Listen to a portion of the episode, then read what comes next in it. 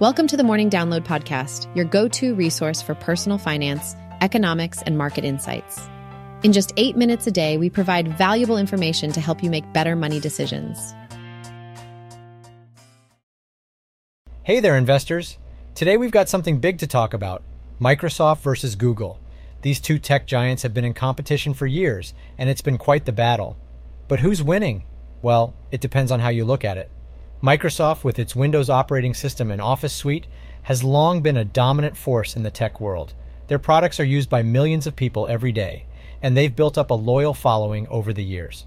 Plus, Microsoft has been expanding into new areas like cloud computing with its Azure platform, which has been a major success. But then there's Google. Known for its search engine and online advertising, Google has become a household name.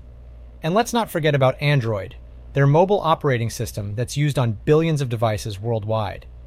Google has also branched out into other areas, like artificial intelligence with Google Assistant and self driving cars with Waymo. So who's the winner? It's hard to say. Both Microsoft and Google have their strengths and weaknesses, and they're constantly innovating and pushing the boundaries of what's possible in tech. And let's not forget about Apple, Amazon, and other players in the game, too. In the end, it's not really about who's better, but rather how these companies are shaping the future of technology. And as investors, that's something we should all keep an eye on. So let's talk about the economy and some recent news. The 10 year Treasury yield has hit its highest level in 16 years, specifically since 2007. Now, if you don't know, this yield is actually an important benchmark for mortgage rates. It's also seen as a barometer for investor confidence. So, what does this mean? Well, experts are saying that it might be time to start preparing for another rate hike.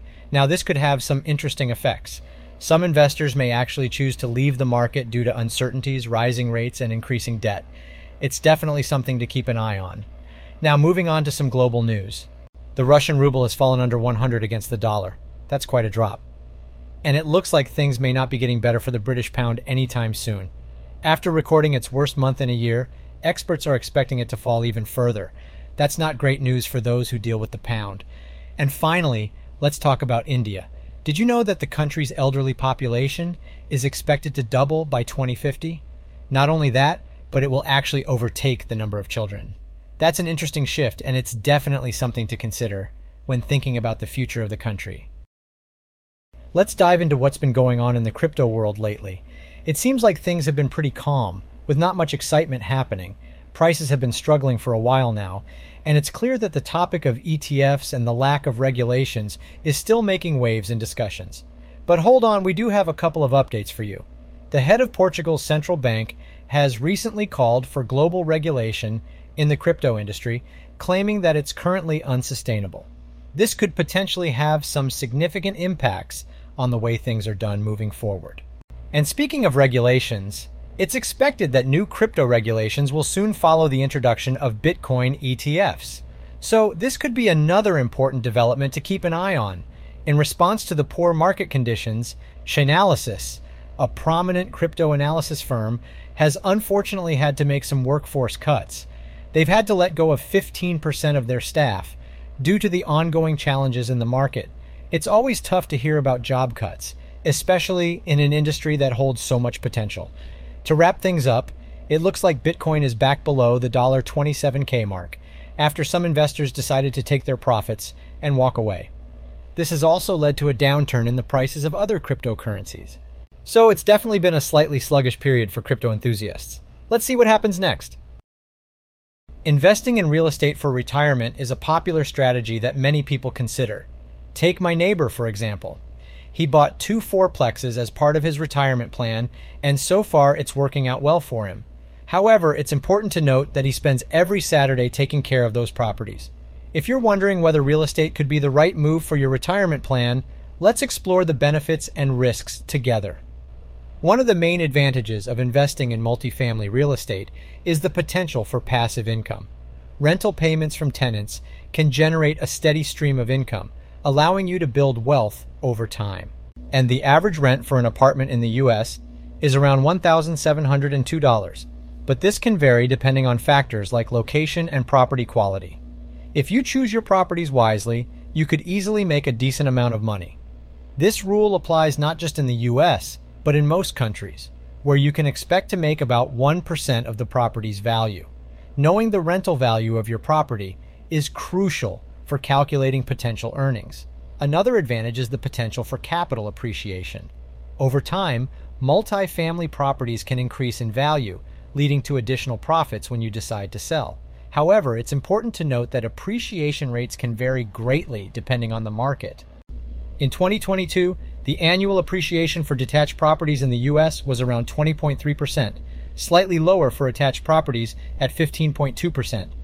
However, some states reported lower rates around 4%, while others saw as high as 25%. Tax benefits are another perk of real estate investing.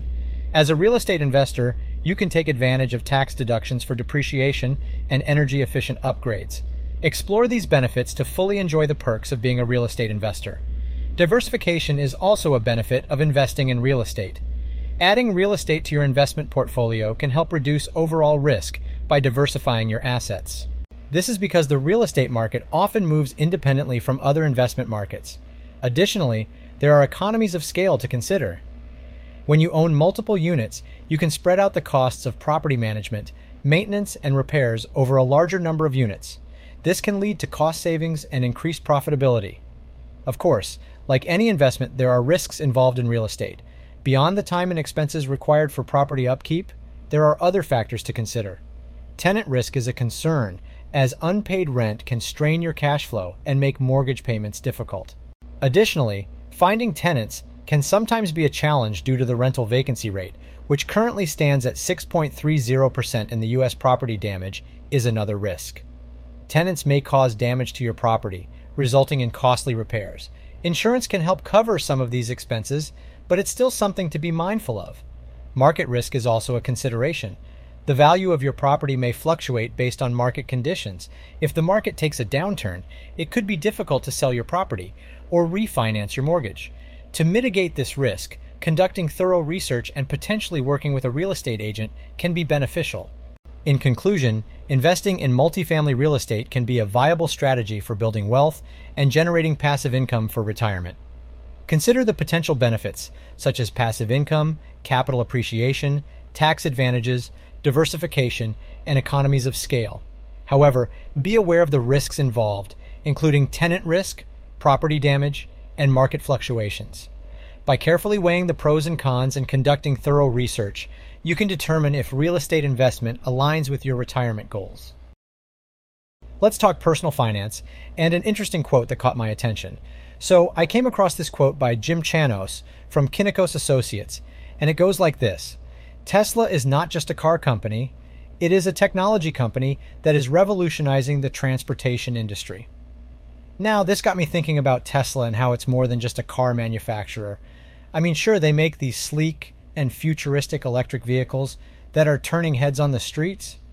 But what makes Tesla so fascinating is their innovative approach and their vision for the future.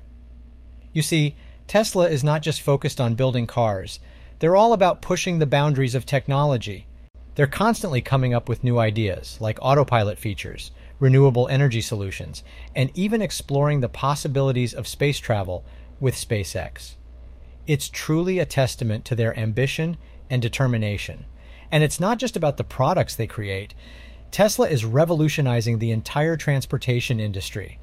They're challenging the status quo, promoting sustainability, and making electric vehicles more accessible to the masses. In a way, they're paving the way for a greener and more efficient future.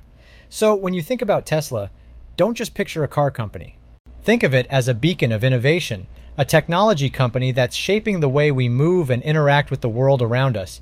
That's what makes them so much more than just another car manufacturer. And that's a wrap on this personal finance quote. Pretty thought provoking stuff, right?